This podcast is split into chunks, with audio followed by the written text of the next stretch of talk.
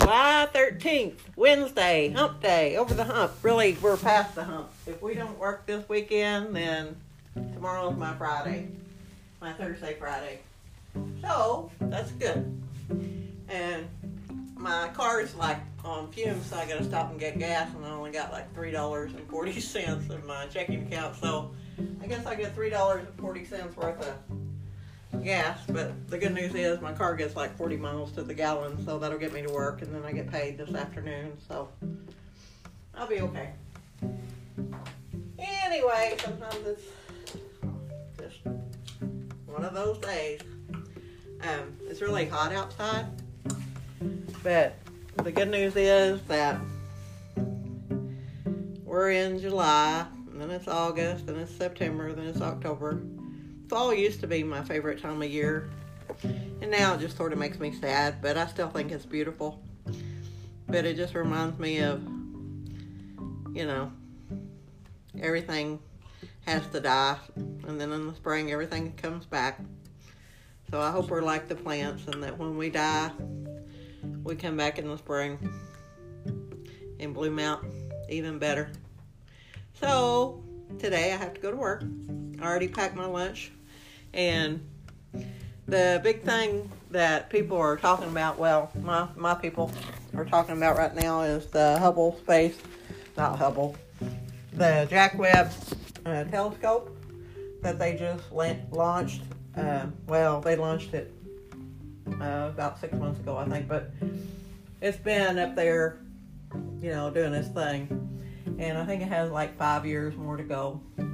But it's just now transmitting back the pictures that has been taken of outer space.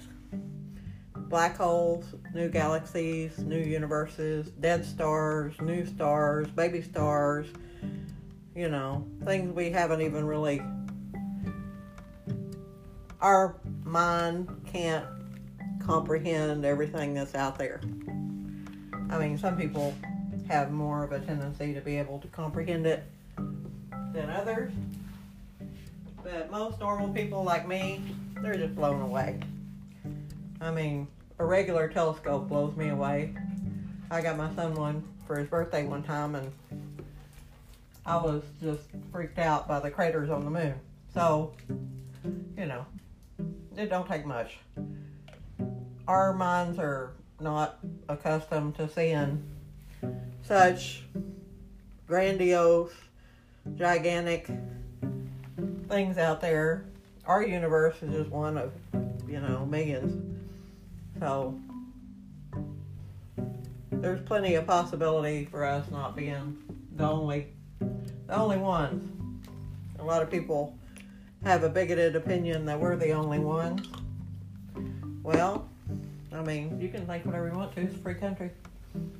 But if it can happen to us and we can be created out of the universe, then, you know, it could happen again. God could have made many, many worlds. It doesn't say in the Bible we're the only we're the only ones. It says I go to create a place for you. Well, who says he's not creating places out there? You know? All those places might be created for us. Little worlds. That would seem like, you know, too far fetched for most people to understand. Um, anyway, I look at things a little bit different. Um, I don't know why that is. Maybe my daddy. He said if God didn't want it to be here, it wouldn't be here. So I think everything's meant to be where it's at and the way it is. So that gives you a different kind of acceptance of the world.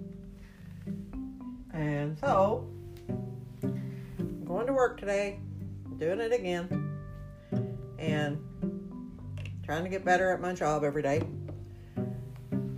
and trying to survive in the world we got uh, January 6th commission yesterday.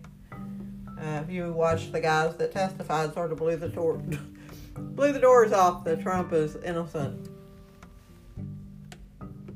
and the the big lies exposed. You know, he rounded up people to go do his dirty work, and then he bailed on them. So I don't know if I'd want the Proud Boys mad at me or not. You know, or the Oath Keepers. Those people, you know, might be nice to have them on your side if you're a bully, but it might not be nice to have them on your side if you turn your back on them. And basically, that's what happened. So, anyway, it's hump day. Enjoy your day. Have a good day as much as possible. And stay out of the heat. Talk to you later. Bye.